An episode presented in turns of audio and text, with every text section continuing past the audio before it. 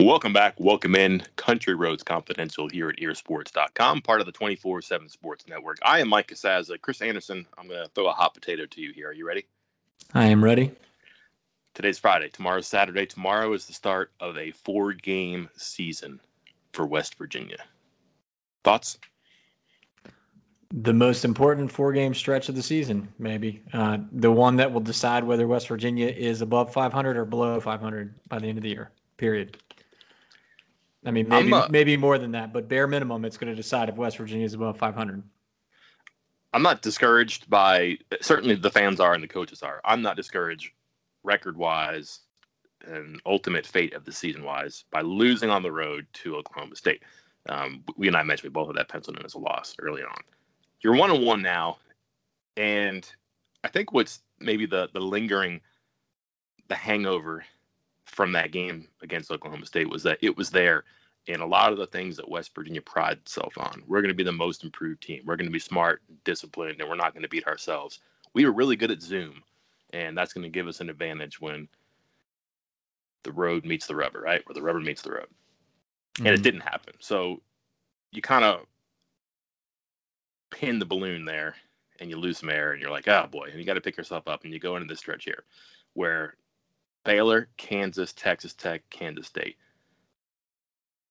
West Virginia is somewhere in that group of four in the final standings. And it's right now whether they're at the bottom, in the middle, or above those four teams. I don't think that we thought the fate of this season was going to be decided by games against Oklahoma State, Texas, Oklahoma. I would throw Iowa State in there because West Virginia has shown it doesn't have a way to beat Iowa State's defense, different coaching staffs the past two years. So those four teams, not really relevant. These four teams, absolutely, you would probably throw TCU in there as well, but that's after Texas. These next four games, really, really significant to this season and also to the climb. It's uh, it's something that needs to get footing and start moving here. They've talked a lot about getting better and getting better. Even goes back to last season, where hey, we're not going to lose these games again. We're going to learn from this, learn from our mistakes. I understand it's a tough opponent in Oklahoma State and they make you pay for their things, but that game was there, and that's what they're telling us that they should have been better than that, and they weren't. Um, boy, if they repeat these things and they pay the same price against some or all these four teams, you begin to wonder if they do learn and they keep the memories in their pocket and they start to cash in on some of these experiences and they go rung by rung over Baylor, over Kansas, over Texas Tech, over Kansas State in the standings. I don't know if we're saying that they're going to be five and one. They could be, but man, a four and two team, a five and one team, all of a sudden you got something. Yeah, whenever Neal Brown is talking, there's I think he keeps referencing at at at the stage of where our program is, at where our program is, or the stage we're in, and and, and comments like that, and you kind of he hasn't isn't saying this next part, but I'm kind of extrapolating, and I'm thinking to myself if the quote current state of the program is still not as good as a kind of in shambles Kansas squad or a struggling um, Texas Tech team that you know also has a second year coach and is replacing a lot of players. And a Kansas State squad that yes just upset Oklahoma but is also replacing a lot of players and all new offensive line and a second year head coach. If you know if that's not where you're at at least then that's a concern of where we are at in this climb that that that we keep talking about. Yeah, I don't mean to derisively use the term climb. I think it's their their verb, um, their noun, if you will. So I don't I feel all right using that. But consider this: we're talking about four game sequences. I'm not putting it on the fate of the program on this sequence here, but you would feel very different if West Virginia had followed up a loss to Oklahoma State against this at Texas, home against TCU, at Oklahoma, excuse me, home against Oklahoma, at Iowa State if those were the next four games, you would not be optimistic, right? Those are probably losable games. But the way the schedule worked out, and we talked about this early on when we got the revised schedule, there's a chance to get really healthy here and to distinguish yourself from that thick pack in the middle. Um, I think that they're maybe not prepared right now to take on those final four teams. They better be prepared to take on these four teams because here, here's what we have: Neal Brown year two, Dave Aranda year one, Les Miles is Les Miles at Kansas in year two.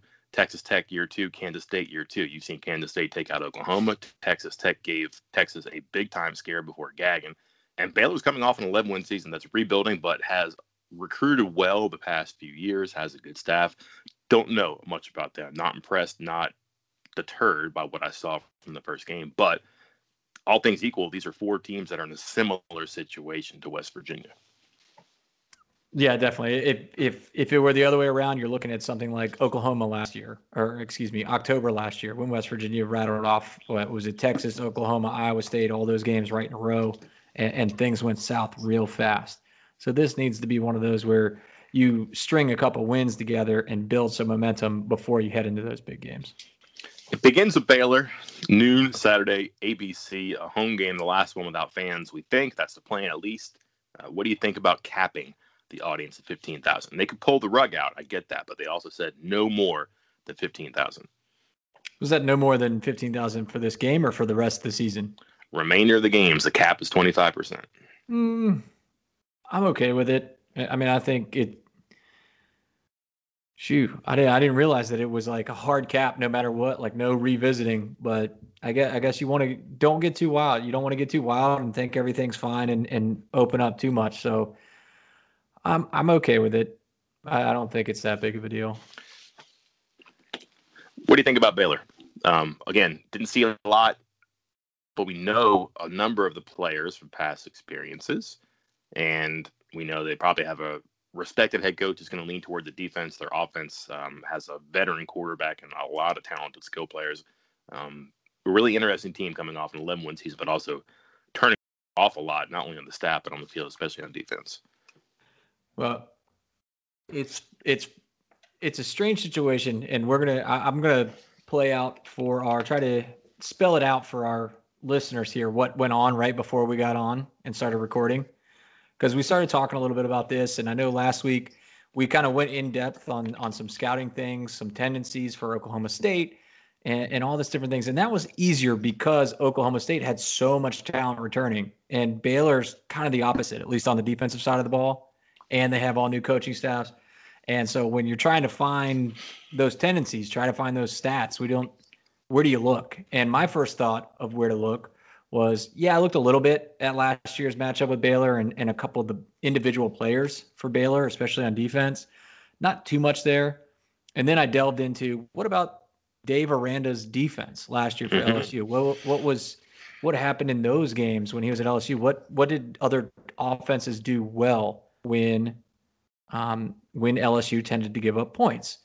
And so I went that angle, and then you kind of pulled up just I didn't I don't even know how I didn't think about it, but you brought up the fact that Neal Brown has beat Dave Aranda at LSU when mm-hmm. Brown was still at Troy. So then you pulled up the advanced stats from Troy versus LSU, and lo and behold, offensively speaking, at least, the game plan's identical almost. Like between what Troy did in that game and what the teams I'm going to talk about did to LSU's defense last year and found success, it's identical. And I don't want to say that's also what West Virginia does well. Some of it is what West Virginia's done well, but some of it we also didn't see at all last game. Um, it, do you think West Virginia? Well, I guess before I ask you if you think West Virginia can do it, I guess we should talk about what it is. And most of that is attacking the middle of the field against the defense. Yeah, we'll probably extrapolate this point a little bit more because I think it's very important the vertical passes and especially the outside throws. Um, because sooner or later, some team is going to say, You're not beating us inside, and we're going to fan things out. We're going to cover, um, I guess, inside out. Right now, they've got two receivers who showed a skill for getting open in the middle TJ Simmons and, and Winston Wright. Um, and when I look at what happened in that game, they had to because they were, what do we say, 0 for 8 in deep throws. Not right. going to do it. Um, I do think the teams are not the same. The personnel is not the same. And I can't say I watched a ton of 2017 Troy. And even the stuff that I went back and I looked at when Brown was hired, it was mostly like 2018 because that was his most recent stuff. Um, 2017, you look at the LSU game and their bowl game in particular, and I, I do see some similarities. They had a pretty savvy quarterback, an okay running game, like a pretty good running back um, in Chunn, who who just bombarded LSU and they, they ran the ball and they thought they had a better offensive line. The LSU had better defensive line. Um, but again, we have 16 completions in 24 passes in the middle of the field, uh, no completions in three attempts on the outside against LSU. That's Aranda. does Dave Aranda have the same defense right now? I bet you he's got his thumb around. It worked. They won a national championship. That's why you hire the guy. He doesn't go 15 and 0 and come in and change the stripes. So I do think that there is something to that. Um, there was one or two games in particular last year where LSU's defense had a hard, hard time. One is Ole Miss. Have you seen the numbers in that game? It's ridiculous. But that was mostly with a running quarterback that just doesn't exist in the situation. The other one's pretty interesting. You found this one out, and we can apply that to what I just said with the 16 out of 24 passing in the middle. Um, what about the 2019 schedule and one matchup that we should know about? Well, there was there was two that I took note of. The the biggest one though, of course, was Texas. Um, 14 of 16 and three touchdowns when throwing the ball short or kind of medium middle. So anywhere between zero and uh, less than 20 yards in the middle of the field between the hash marks. 14 of 16 and three touchdowns. And then the added part that again we, we we didn't really see from West Virginia, haven't seen it yet this year, but nine of nine on screen passes in the middle of the field. Um, of course, those are high percentage plays, but nine of nine, I believe it was for like 80 yards. So you're getting good chunks of yards off that as well. They don't have a Devin Duvernay on West Virginia's roster. He caught 12 passes for 154 yards and two touchdowns. that was his big. That was his big moment last year, where he became an NFL player. I think. I mean, he, he obviously was, but that's when people said, "Holy cow!" And then he put up a monster season. But he was too much in the middle for them last year, and I don't know that Winston Wright can make that comparison or T.J. Simmons can make that comparison. But I think there's something there. But Texas, Ehlinger RPO stuff, and the evaluation of Seth, Dag- Seth Dag- Jarret Doege's RPO was that he made good decisions. I think some people may beg to differ, but also that you know some things weren't on him. That hey, you pull it and you read initially, but then all of a sudden the play is covered up and you can't get it there. And he missed a few, and, and Neal Brown said his feet were sloppy on some others. But I do think that that middle is very inviting for so Simmons on those posts and those drag routes if the RPO game is popping. Do you think? Um, do you think? Is there a screen game still for West Virginia? I mean, I, like, yeah, you mentioned a lot of RPO, and we've we've seen other types of the offense, other ways, not not full on RPO all the time. But I I'm struggling to recall a screen game for West Virginia at all, really, even last year. You know, to halfbacks, it's a pretty rare feature in an offense now. I think because you can get it out so fast to the perimeter to better players. I think you'd much rather have Sam James catching a screen than Leddie Brown. Sam James is better at it. Um, better receiver, better threat with the ball in his hands, I think, faster, more elusive. And I'd much rather have him, you know, two on two, one on two outside than kind of doing that weird jailbreak where you're asking your quarterback to backpedal, take a deep breath, you may catch one in the chin, lob it over the, you know, rushing defense, hope it doesn't get tipped, hope your guy doesn't bobble it, hope your offensive line is situated in the right spot. That's such a hard thing to do. Never mind practice.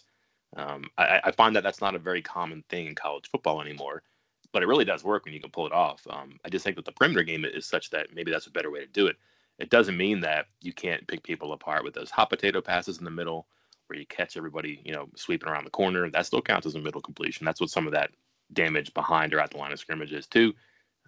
I do think it's a hard thing to get going, and I can't even remember West Virginia running a halfback screen. I'm sure they probably have in the past what 14 games. I can't remember one, so it doesn't distinguish itself in my memory.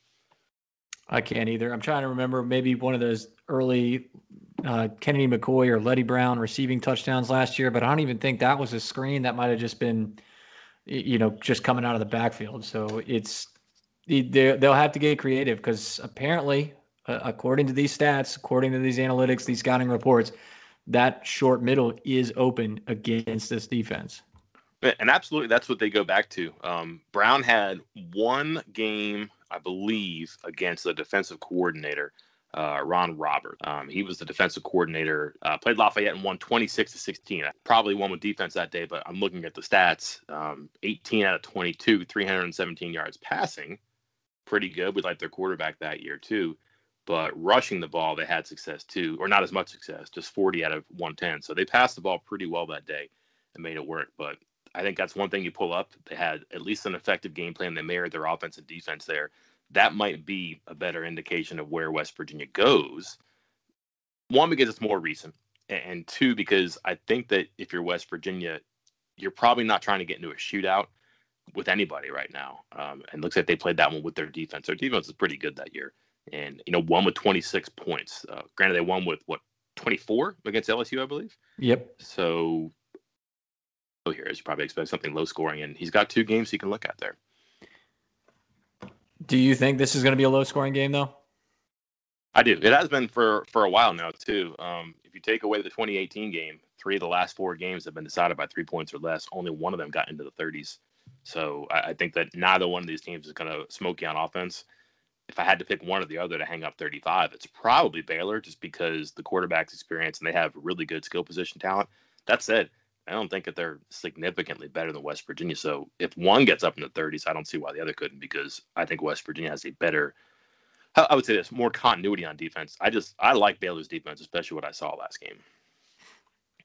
Well, and that might be all we have on that Baylor defense from last game because I believe uh, at least compared to last year's game against West Virginia, there are eight new starters, and I believe there's actually nine new starters because there was somebody that was a spot starter for that game against uh, WVU last year, and including six of the front seven, all brand new. Mm-hmm. Uh, new cornerback, at least one new cornerback, a couple new safeties. It, it's it's all new guys out there, new scheme, new pretty much everything. So, it, I asked I asked Tim Watkins, our guy at, at, at our Baylor site, our sister site for Baylor, if there was a little sense of kind of what we felt when talking about West Virginia and the Eastern Kentucky game. How much can you take from that? How much are you really taking from that first game uh, because again, Baylor is playing Kansas team that we have seen already is not is maybe worse than your typical Kansas team. So I'm curious to see what Baylor might actually be like come this week because right now all we have to go off is that Kansas game and I'm not I'm not falling for that. I don't believe it. Um, I, I got to see him do it against a decent team, and I think West Virginia is a decent enough team that you might be able to actually gauge how good Baylor is. Yeah, Ebner's not going to return two kickoffs for touchdowns, and if he is, Jeff Coon should probably leave town. So, I'm sorry, Jeff. Uh, I'm pulling up the 2018 game, Troy against Lafayette. Middle passes between the hashes, uh-huh. 11 for 12, 159 yards. Like I, am telling when I listeners when I'm when I'm I say this, it, it was just something that I had, had found for a couple games last year, and then Mike thinks about that game, pulls it up, it all jives together. Now I pull that game, that jives together. When it kind of strings together like that, there might actually be something to it. So maybe it's something to pay attention to. So very different situations as far as preparation for West Virginia. You're getting ready for a defense that, again, I think is good. And I'm going to pull up something that Pro Football Focus said. They're, they're previewing the game on their betting line, and they have a paragraph here that I don't know. It arched my brow. I think the Baylor's defense is very fast. It plays hard. I like the scheme a little bit based on what I saw, and it's easy to make Kansas with a true freshman quarterback look bad. Here's the paragraph. Baylor's defense is superior to Oklahoma State, and it's on a different planet entirely than Eastern Kentucky's. I don't at all disagree with the latter there. Superior to Oklahoma State's is interesting. Now they're going off their analytics and their, you know, what they do to put their numbers together. That's a starchy statement, um, especially if you watch Oklahoma State and you digest the praise that many people have heaped upon the Cowboys. That makes me sit up. The trouble is, what we say, nine out of eleven starters are different. Um, mm-hmm. They have some transfers in. Their returning starters are very good. Terrel Bernard and Raleigh Texada. That's a linebacker who makes a ton of plays and a cornerback who I believe just follows your best receiver around. Looks like to me he's played both sides of the field. Um, really active player. They're both all conference level players, but everybody else is kind of new. Trouble is, they've all been program guys, like one or two transfers. Um, one was a high impact player at Arkansas State but everybody else has kind of been in there for a while and knows what to do. They fly around, they play really hard, they're big, they're strong. They've had great strength and conditioning program success for many, many years. I do think that when you start fresh, like they are, returning starters doesn't even really matter because even if you have 11 people back, if you have a new coach and a new staff, you kind of have 11 new starters anyways. So it's kind of negated. Um, let's break down their defense, though. We're talking matchups here. Uh, you really did nail some of the offense matchups for, against Oklahoma State's defense last game. I think some of them are probably similar this game too. where do we begin if we're talking or thinking about the offense for the Mountaineers against the defense of the Bears?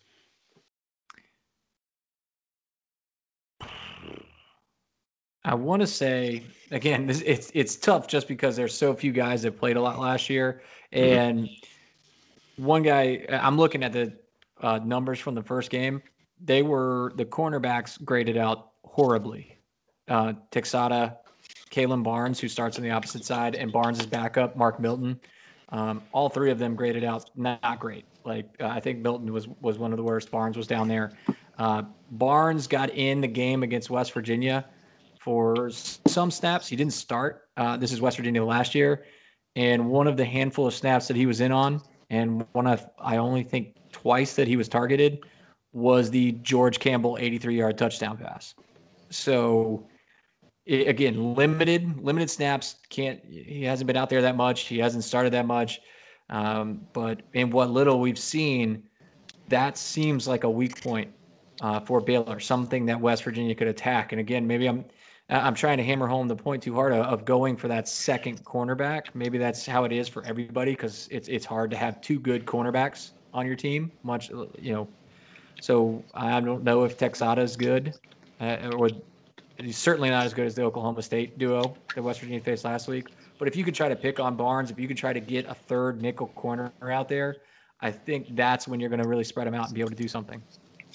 Yep. Um, Texada is a nice player, I think. It's just that I, I just don't remember seeing him against Kansas at all. There's just and I, I watched that game live and I watched it in kind of a quick replay and I don't remember him at all. But um, he did match up against Wheaton last year. Wheaton caught three or four passes that were thrown at him against him, and Wheaton didn't play a ton last year. He happened to get into that game and made some plays. That was kind of the hopping off point for him.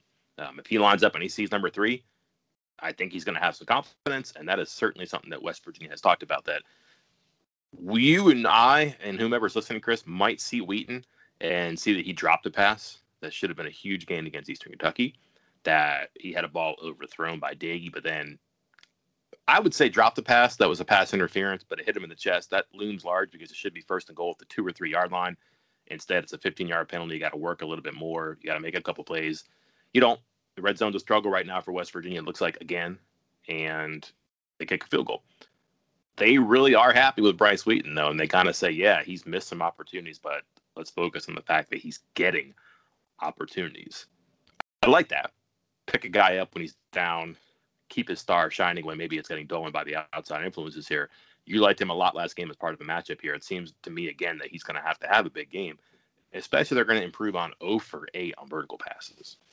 Ooh, yeah, I, that that would be my go-to guy for that guy that's going to match up against Barnes. But again, we talked about the middle um, and how big that can be against a Dave Aranda type defense and that and then a Ron Roberts defense, and that's going to be T.J. Simmons and Winston Wright. Like I, I, am not trying to sound like a guy that's that's fading Sam James here or or doubting him, but he's getting some tough matchups these first couple weeks, and I think it's best that, um, you know, Doege looks to spread the wealth around, and if you're trying to pick a, a wide receiver that's really going to make a big impact, I think you're more likely to find it from your second, third, and fourth receivers in these instances. Yeah, big time for Winston Wright. Ran some excellent routes. He had great balance and footwork. It seemed to me that he read the defensive backs about as well as you can on the plays that he got up and he made plays. I wonder if you start jamming him maybe and you start treating him like a 5'10 receiver and not like a guy you don't know about because now you've seen him catch a ball and do like a 4 4 on you and pull away from some fast defenders. So I, I do wonder about that. And then, you know, TJ Simmons has to be big and he has to play a big part in the middle there it's a nice compliment with those two guys. Simmons is that slot guy that can be physical, can work off jams, can make contested catches. Nothing against Wright. He's just not designed to do that. They want a guy like him to be kind of a, kind of like um, I don't know. I'm trying to think of the right word here. Shifty is probably the right one. I think that sometimes demeans a guy's overall skill.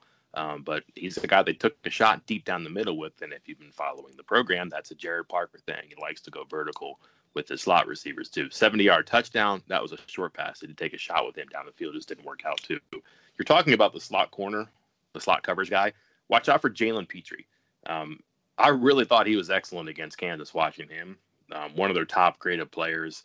He redshirted last year. He started a bunch of games as a freshman. He's a junior now, but so he played two years, sat out, played four games, a redshirted, and he's a safety linebacker guy, one of those high hybrids. But he's six foot, two hundred pounds. He really runs and he had his hands all over the game. He played 17 snaps in the slot, and you know was able to cover some things and break things up. But his grades against the run and tackling 86 and 84, 76 on a blitz. He got a pressure, he got a hit, uh, seven tackles, two tackles for a loss. He had five run stops, he had a pass breakup, uh, and he came from different sides of the field too. He blitzes. They they kind of use him as an attacking part of things, who's sometimes disguised as an attacker, but sometimes disguised as a slot corner or a slot coverage guy.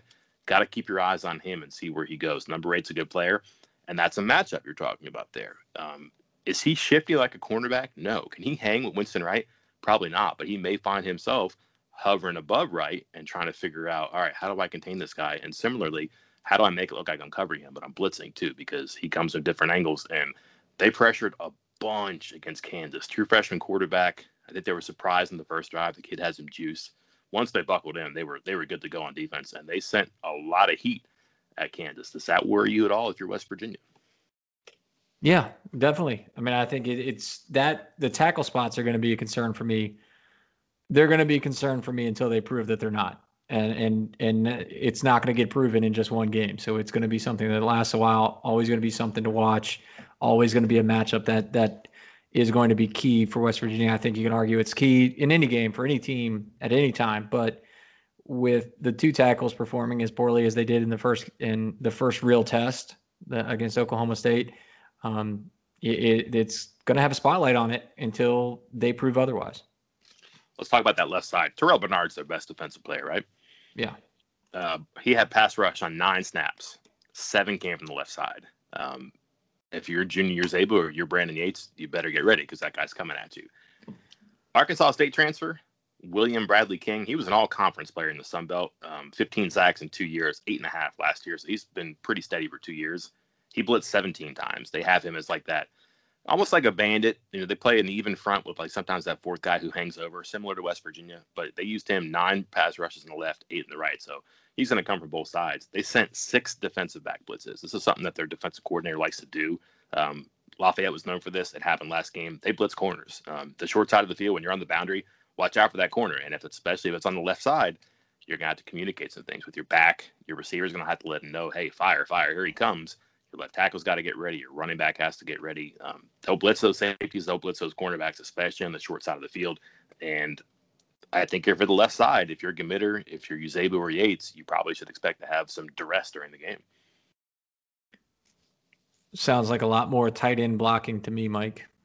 You think we're going to see a little bit more of that tight end coming over in tight cut in uh, you know tight formation, helping out? I, I think they have to, they have to get more help where do we stand with that? Because they played a lot. I thought Banks was good, maybe not. Oh, O'Laughlin outsnapped him about two to one, even though Banks started. But even if they played about 30 snaps without a tight end, and they played a lot of empty backfield five wide stuff, which is kind of counterintuitive if you're thinking about how are we going to block, how are we going to hold up against the pass rush. I guess the idea there is that you're going to have to commit defensive backs and second level blitzers to cover receivers. So yeah, that works, but sometimes their three or four beat West Virginia's five, and Doege had to hurry. That's tough, tough decisions because uh, again, I as soon as I just said, boy, they need to get that tight end there to help block, or maybe a running back to help block. A lot about is what I just said a few minutes ago of getting an extra receiver out there to help get that third or fourth cornerback on the field because that's where their weakness is going to be. So I do not envy the situation that um, Gerad Parker and Neal Brown are in, and and that's that's what happens when you're weak at a position as you know as important as tackle. So, do you have a solution? Do you think we'll see something different where they bounce a guard out there, or do you think they're going to roll with who they have at least for another week? It seems like there's not enough time to reset right now, but between now and the next game, you have an open week. Perhaps this is a last spin around the block for some of these guys before they start messing with the actual alignment of the personnel. Yeah, you read my mind. Uh, next week's a bye week. You you you stick with it right nope. now. Open week.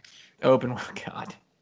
Hey, take that up with Neal Brown. Um, it's an open week, and I think that that's when you you sample around. You try a couple different things. You you move guys around, move a guard outside, move John Hughes to the left side, and somebody else to the right side. Whatever you think you need to do, but you give them one more chance um, and see what happens this week because you don't have enough time to make a change like that. I don't think.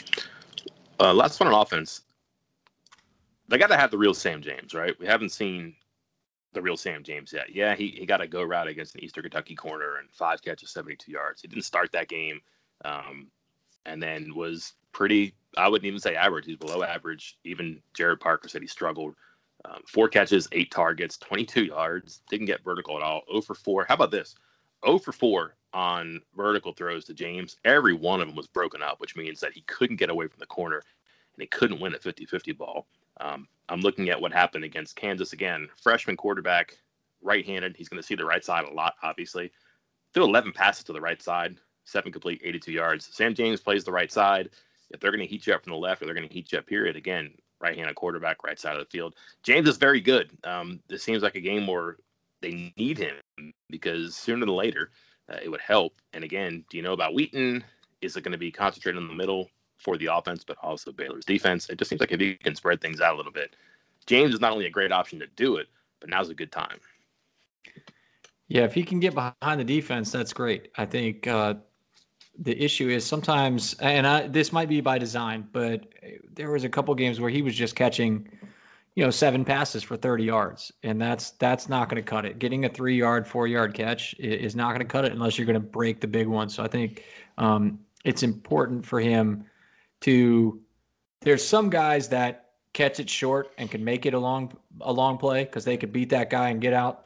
Sam James strikes me more as the guy that can burn past his man and catch it deep rather than catch it short and beat his guy. Interesting you say that, Chris. You mentioned Kalon Barnes. Mm-hmm. Probably one of the fastest players in the country. Perfect. Per- like well, didn't you say? But didn't you say? Well, Texada's if he's if he's a whatever however you phrase it, but the corner that will shadow him, then maybe he's just maxing up with uh, Texada the whole time. All right. That. Conversely, if you're going to put speed on speed, you don't want James to beat you over the top. Are you going to run a guy who ran 110.04 as a high school senior? Shoot. And who's still on the Baylor track team? Yeah. I think I think I, if I'm matching, if I'm not going left, right, boundary field, if I'm matching up, and I think they might do boundary field. Honestly, I don't know. I didn't watch it that closely, but I may be wrong here. But if I'm matching up, I'm putting my fastest guy against James because I want to take that away from him. I want to see James be able to run routes, be precise, and you know, post me up and body me out and work for 50-50 balls. I don't want him running by me, and I kind of think that the fast guy can do that. Whereas Wheaton's a more physical player, who, by the way, can long stride and can get past you. He can muscle you. He can speed you. He's gotten open a couple times. Maybe that's a better better spot for Texada. I don't know how that's going to work. I'm very interested to see how that one goes. It seems like a, a big matchup for me here too. Um, you want to flip the offense here? Let's do it. Um, it begins and ends, I guess, with Charlie Brewer. It feels like he's been there forever. Serious um, Perry Ellis potential there, but good news, he's a senior. He could be back next year, I guess. Um, boy, when he gets time, he's good. And I think he's got good skill position players. Trouble is his offensive line, similar to last week for West Virginia. And this is where the lesson will be learned, perhaps, and the lesson will be applied to the field. But really, kind of a new offensive line that I think is going to be motivated because of Darius Stills, but also it's probably going to be under siege to some extent. And then handing it off isn't a bad idea. John Lovett led the team in rushing for three years. Ebner's very explosive. Um, seems like they can spread you out a bit and do a bunch of different things. I think the biggest thing we need to watch, at least for the pregame, is who's going to be playing for Baylor's offensive line. They uh, missed three starters in the first game, one due to suspension, the other two due to injury. Um, obviously, the guy that was suspended that was for one game, so he's expected back. I believe that was uh, Xavier Newman Johnson, mm-hmm. and then the other two, uh, Burton and what? How do you pronounce it? Badair, Badair, however you pronounce that. Um, they are both expected back, according to Aranda as of Thursday afternoon. Um, he said on his radio show that he is expecting, quote, planning on it for all three of them being back for this game, which really could, you know, help shore up that offensive line. Because when I was looking at the analytics again, um, there seemed to be some glaring strong suits and some glaring weaknesses with it. And again, this was last game when they were missing three starters, so maybe it's uh, it's a moot point, but um, they were the exact opposite of Oklahoma State. Uh, they struggled to run it up the middle in the first game, averaging two yards, one yard, three yards, two yards uh, between the tackles. And then once you got outside of the tackles, it was uh, just a field day for those guys. Uh, big chunk yardage, 10 yards, 13 yards, five yards. And they really like running to the right side of the offense, left side of the defense. Um, more than half of their runs were to that side of the outside of that guard. So something to keep an eye on, something to uh, kind of scheme for. You know, I'm certain that the the staff knows most, if not all, these numbers, so they're probably scheming for it. But um, could be some interesting matchups, especially on that right tackle to kind of left defensive end spot. Something else to watch too is Jake Burton. He's a Pac-12 transfer UCLA, one of those guys who actually did leave once the the conference that we're not playing. He showed up in August, um, played a bunch of games at UCLA, and the game notes for Baylor. And tell me how weird this is. Um, is expected to move into the starting lineup at right tackle soon guy hadn't played yet, and they're saying he's going to move into right tackle as a starter soon too. Um, it's funny you mentioned the right side, and, and it did happen. They were really good. They stretched things out to the right side. They and they let their guys gash back and up, and you know those guys are fast. They find a hole they can go. Their left guard, left tackle, and center. They played every snap, um, and they combined three guys at right guard and right tackle. Their starting right tackle played almost as much right guard as right tackle, and two other guys spelled at right guard and tackle. But um, I thought that was an, an, interesting thing as I was watching, and then I saw who played where, and I was like, their left side's better. I don't know how much different it's going to be, and I think if you're West Virginia, you got to assume that there's going to be some sort of a growing pain there. And boy, if you can expedite things and, and kind of you know, hurry things up or get in the backfield and just you know make hay, that's that's significant because you know right or wrong with the tactic against Oklahoma State, we've already had that conversation, but I think we can agree that if they had just made a few more plays if they had disrupted things more, if they had just had some more push or some better design. I don't know what it is, but the defensive line certainly probably came up short. Maybe the defensive front too probably came up short in affecting the game the way they wanted. Uh, how they do that, I don't know. That's a good situation here, but it doesn't sound like VanDarius Cowan will play. I don't know that you pencil in Jared Bartlett based on the way he played Saturday into the starting lineup. They don't have Bryce Brand and now since Tony Fields is pretty securely situated as a starter in the middle, I, I wonder if say it. I wonder if Dylan Tonkery's your your backup Mike slash Bandit, or if he starts a Bandit. Yes, I think he should. Um, and I know people probably listen to me like, "Wait, aren't you the guy that's been saying that that Tonkery shouldn't be starting at Mike, shouldn't be doing this?" That the Bandit spot and a little bit of the Will spot, that's his wheelhouse. That is his issue, at least from my point of view, when he, especially when he's playing the Mike, is he's kind of on his heels because the Mike linebacker is not as attacking as the Will and the Bandit. They're supposed to kind of stay in the middle, uh, not observe everything. They are supposed to attack the ball, but they aren't moving forward before the play. They're supposed to react after they see which which way the play is going. Well, meanwhile, the Bandit position, you have a set you're moving forward. You're moving forward before the play even starts or as the play begins, which I think gives him that extra push forward, gets him into the backfield, and I think he is much better suited for that position than Mike. Now, I mean, do I think he's better than say VanDarius Cowan? No, probably not. But I think he is he is going to do well if he gets moved out there. Do you think we'll see any other changes on defense? I don't think it was bad, but I think they're looking for a little bit more of an impact impact here or there. And when I say changes, I'm not saying personnel, but maybe someone plays better as a result of not playing great. Um, I my, my, I'm asking this because here we are again, and I don't know what they can, or more importantly, will do to change the script. Um, ideally, I mean, they played 19 people on defense. 19 people. Yeah, and, and this is kind of what we talked about after the game against Oklahoma State is what can you do or this might have been during the Q&A uh, on Monday but what can you do with two just completely raw cornerbacks out there? How much do you trust them to be on your own on their own on an island? And my answer is you don't know till you find out. And you can't sit there and treat you know you can't handcuff your entire defense because you're afraid of what might happen to your, your, your you know your young cornerbacks, your inexperienced cornerbacks. You got to get after it. You got to put them on an island. You got to throw them out there and let them try to figure it out on their own. And if they can't figure it out on your own, then you adjust. You can't you can't play it soft because you're afraid of what might happen to your cornerbacks. You got to let it happen first and then just afterwards, I think. Yeah, man, they played they played Nicktroy Fortune, Alonzo Addae, and Sean Mahone every snap, and brought in subs effectively for the other um, eight players. 19 guys is going to get it done, not for the, the course of a season. And here's the thing: the people who they didn't play were saying, "Oh, they didn't play this guy, they didn't play this guy." Um, Brand is one. They frankly missed that, but they didn't play Daryl Porter. They didn't play Jairo, Faverus. Those are true freshmen. They didn't play uh, Sean Martin. He wasn't eligible, and it sounds like he's some time away still from being ready to go in a game. That's a true freshman.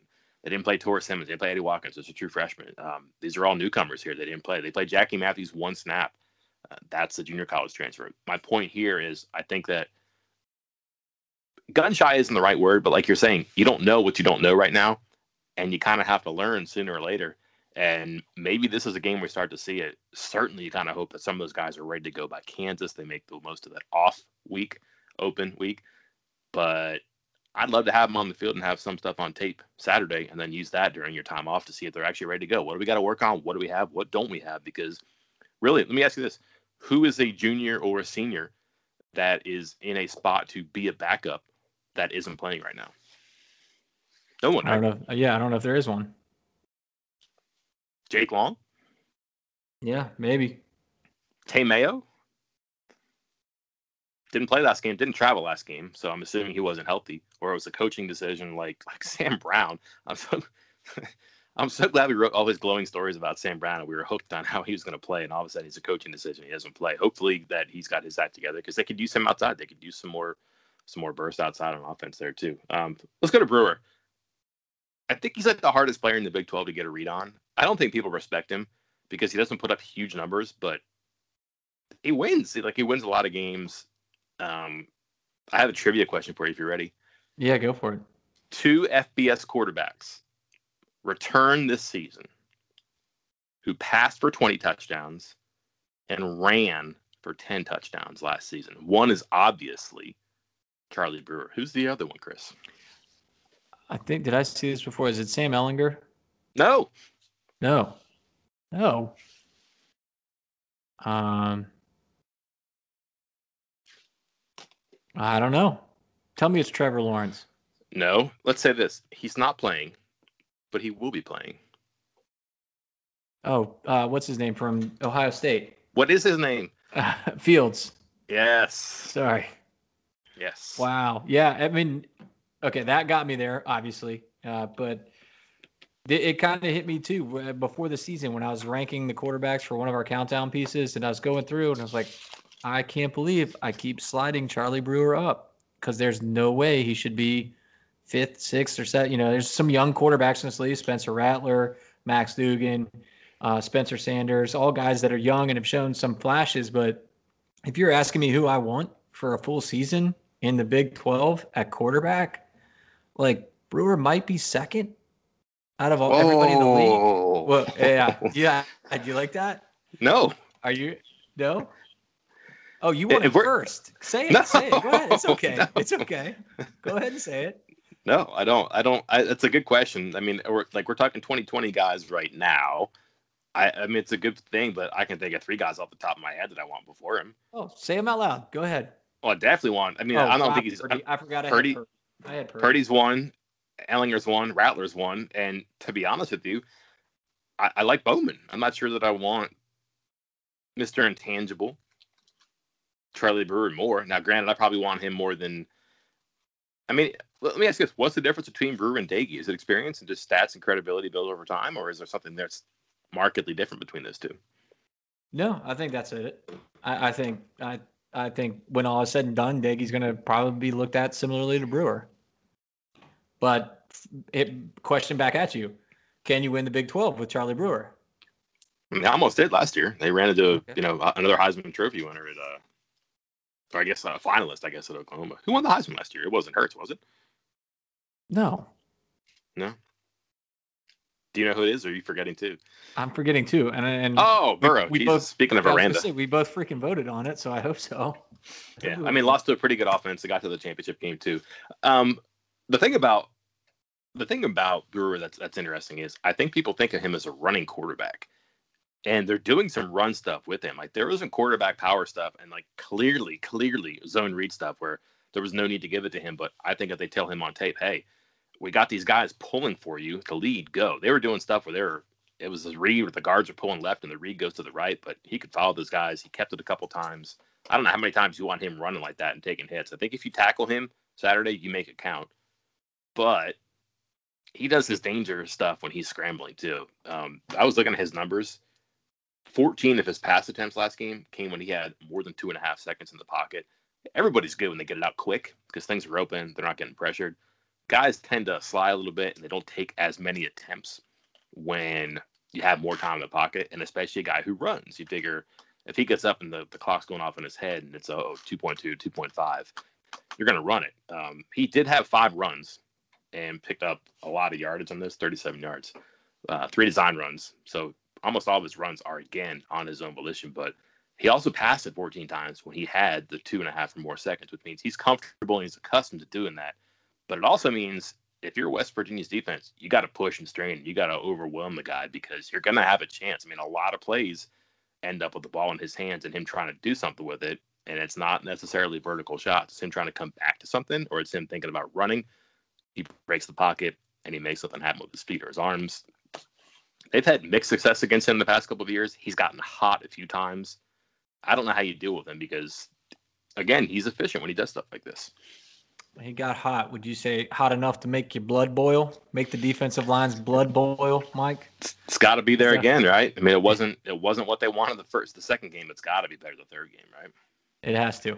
It has to because that's the the counter to you know my comments earlier of hey get after put those corners on an island and get after them. If your defensive line is as good as you think it is, and, and again I'm I'm here saying or I was here before the season saying as good of a defensive line since 2010, then you shouldn't have to rely on sending the house to get pressure on the quarterback. You should be able to get that with the three or four that you're sending they knocked them out of the game in 2018. That game was out of control. West Virginia was honestly about as sharp as I'd seen them offensively, defensively, and they just overwhelmed them. But I believe he came off the bench in 17 and almost led that comeback. Eight for 13, 109 yards, two touchdowns, knocked out in 2018. And then last season, again, only 17 points. He was 20 of 26 for 277 yards and two touchdowns. Um, and again, he's he's a streaky player. He gets hot and he can put up big numbers on you. But again, not really a 300 plus yard guy. It seems like a guy who's going to maybe combine for 300 yards with his legs and his feet, but they're eight and three when he gets a rushing touchdown and a passing touchdown. That's a lot when you think about a quarterback 11 games with both, um, and a good a good indication of where he is. Uh, I kind of feel like the better quarterback wins this one here. Is that too simple? No, and I think that's kind of you know it falls along the line of well, look back at Oklahoma State if Doege has, how would you grade it out Doege's day against Oklahoma State? Let's start there. A to A to F. Uh, I, I really can't forgive some of the stuff. I think he held on the ball too long in the strip six, and yep. he missed Wheaton on a touchdown pass. Mm-hmm. I don't know play calls. And I don't know on, on reads where he's not allowed to give it and when he's supposed to keep it. Those are things we don't know about and we're guessing. Um, good, not great, good, not bad. Uh, C, solid C, I would say, and you could trend towards C minus if you wanted to. Okay, uh, agree agree completely with the grade. Applaud you for your hedging. That was fantastic. Um, That's Mike being Mike. but uh, I completely agree with your grade. C minus. If he's a B plus, West Virginia probably wins that game against Oklahoma State. If he's a B plus against Baylor, West Virginia probably wins that game too. Is is the is the long story short I was trying to get out here. I mean, let's say he stays with the C. If he's 21 for 37 for 347 yards and two touchdowns, you win that game. He was 20 for 37 for 285 yards and one touchdown. The difference is he airmailed Wheaton on one play. Yep. And I think you, I think there's a good argument to be made that they win that game if he connects on that pass with Wheaton. That that's that's putting a whole lot into one play when they had what in excess of 90 snaps and you consider the penalties and they did a whole bunch wrong. It seems like it's foolish to say that they deserve to win it when you make that many mistakes, but you're probably playing pretty well if you make a ton of mistakes and you're one less mistake away from really threatening a ranked team at home. The life of uh life of a West Virginia football fan, huh, Mike? Yes, let's write a book about this. Let's wrap it up here. What we've been doing at the end of these, the final two games. I'm a, I'm a very flashy over two on this. Well, I guess not because I said last game the pressure, whether they got it or not, would be started would be a part of the game. I'm not sure that was the determining factor because I think Oklahoma State just took it away from him. But a lot of people have talked about the game plan on defense, so at least it's topical. Give me half credit for that, I guess. I believe you mentioned Wheaton was your guy that we'd be talking about. Yeah. Um, and you put up ridiculous numbers for him, and he fell far short but certainly had a chance for the spotlight. So we're again, we're C minuses too, I guess, on those. But yeah. hey, who or what are we talking about after the game that I don't know, maybe we have mentioned, maybe we haven't mentioned, but certainly it's gonna be part of the conversation based on performance or lack thereof. The Stills brothers. I'm Ooh. gonna take I'm gonna jump in front of your pressure and I'm gonna pinpoint it on these two. One, uh, this was the team that Darius Stills, for, uh, for those who forgot, this was the game that Darius Stills completely dominated this offensive line and then went on, not on national television, but spoke to the ESPN reporter on the sideline and just completely called out the Baylor offensive line mid game and then followed it up with a couple more sacks and tackle for loss and, and just continue to dominate. I think he does it again because I do believe I do believe they were pissed off last game and it didn't go as well as they had hoped. This time, I think they're going to have a little more opportunity. I think they're going to come out red hot, and Baylor's going to try to. And the reason I, am I'm, I'm adding in Dante here, one because he's, um, he's very good, uh, future NFL player, but also because Baylor remembers what happens last year. I know it's a new coaching staff, but uh, you know they're still going to watch that film from that game, and they remembered Darius Stills just eating them alive. And I think they're going to try to scheme to avoid that. And Dante Stills could take advantage as well. I like it. It's a good point. I can get down with that one. Okay. Um, that was a midweek game, right? Yeah, wasn't that a Thursday? So I guarantee that all the coaches who are coaching Baylor right now are watching that game and going, "Oh my God, what a bunch of clowns at Baylor!" And now they're yeah. coaching Baylor because you can't ha- you cannot have a defensive lineman do that during a game. So that was a Thursday night game that I would bet you most of those people saw live and probably had no idea they'd be coaching that team right now too. That's an interesting dynamic. I like it. That's a good one. Uh, I want I want to give one thing that I think is going to get some attention here. I like I kind of liked what I saw from Jalen Thornton last game. What do you think? Okay. I, I just I, thought like I, I, thought he earned more playing time and, and didn't get some calls or breaks, and I thought he was close a couple times, and he just looked sharp. He looked like he knew what he was doing it wasn't flashy. No, I mean nothing really big as far as stats, but I thought that late in the game you're rolling with guys who you're you're relying on that last drive, and he was out there and and again not his fault. He probably should have gotten at least one penalty on one play. There was another play that was very close. He was affecting things. I think he earned more snaps. And again, if we're talking about pressure, whatever, the Stills are going to get a lot of attention. Jeff Pooler's got to hurry up and get going here. Um, Thornton looked like he was a player to me. If not now, then certainly in the future. I want to I want to spotlight that one there. I want to go Pitre versus Wright. I'm not sure how much time that they'll spend one on one, but Wright's got to have a good game. Like that can't be a one off thing for him. That's got to be more of a expectation than exception. Is he going to get 120 plus every game? Is he going to hit a 70 yard bomb every game? Probably not. But he needs to be a target often. He needs to compromise the defense. He needs to put eyes in there because their outside has to get better. But he's going to probably find Pitre a lot in the slot. That's just the way they play their defense. It's a four-two-five. You have that guy's a, a half and half, and Pitre's a good player. I mean, it looks like from one game they figured out that he can do some things in in a pretty odd position.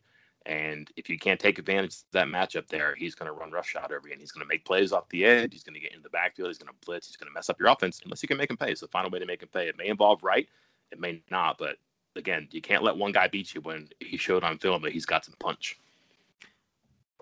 I'm down for that. I'm down for that. It's not as good as mine, but I think it's pretty good. Never is. All right, let's uh let's wrap it up here, Chris. Um, rest of the day, Saturday morning. What do we have left? Uh, we will have expert picks from around college football in the game. I'll have some more pro football focused things for the three key matchups. Uh, Saturday morning content recap and uh, noon game. So we'll kind of get obviously to uh, to game time stuff earlier in the day than than last week. Uh, no pressure. We have a two game streak of breaking news before the game that we've owned, so I don't know what we're gonna have up our sleeve. Uh, I may send the uh, CMZ my, my my version of TMZ out and to see if I can find anything salacious uh, tonight before the game starts. But uh, yeah, by the numbers, facts and figures about the matchup coming up. Got the fresh set tomorrow morning with stuff that we have and, and more importantly have not talked about. So end of the week, the week still got a lot left to cover too. It's funny how that happens. It's it's pretty cool to have sports back, I guess.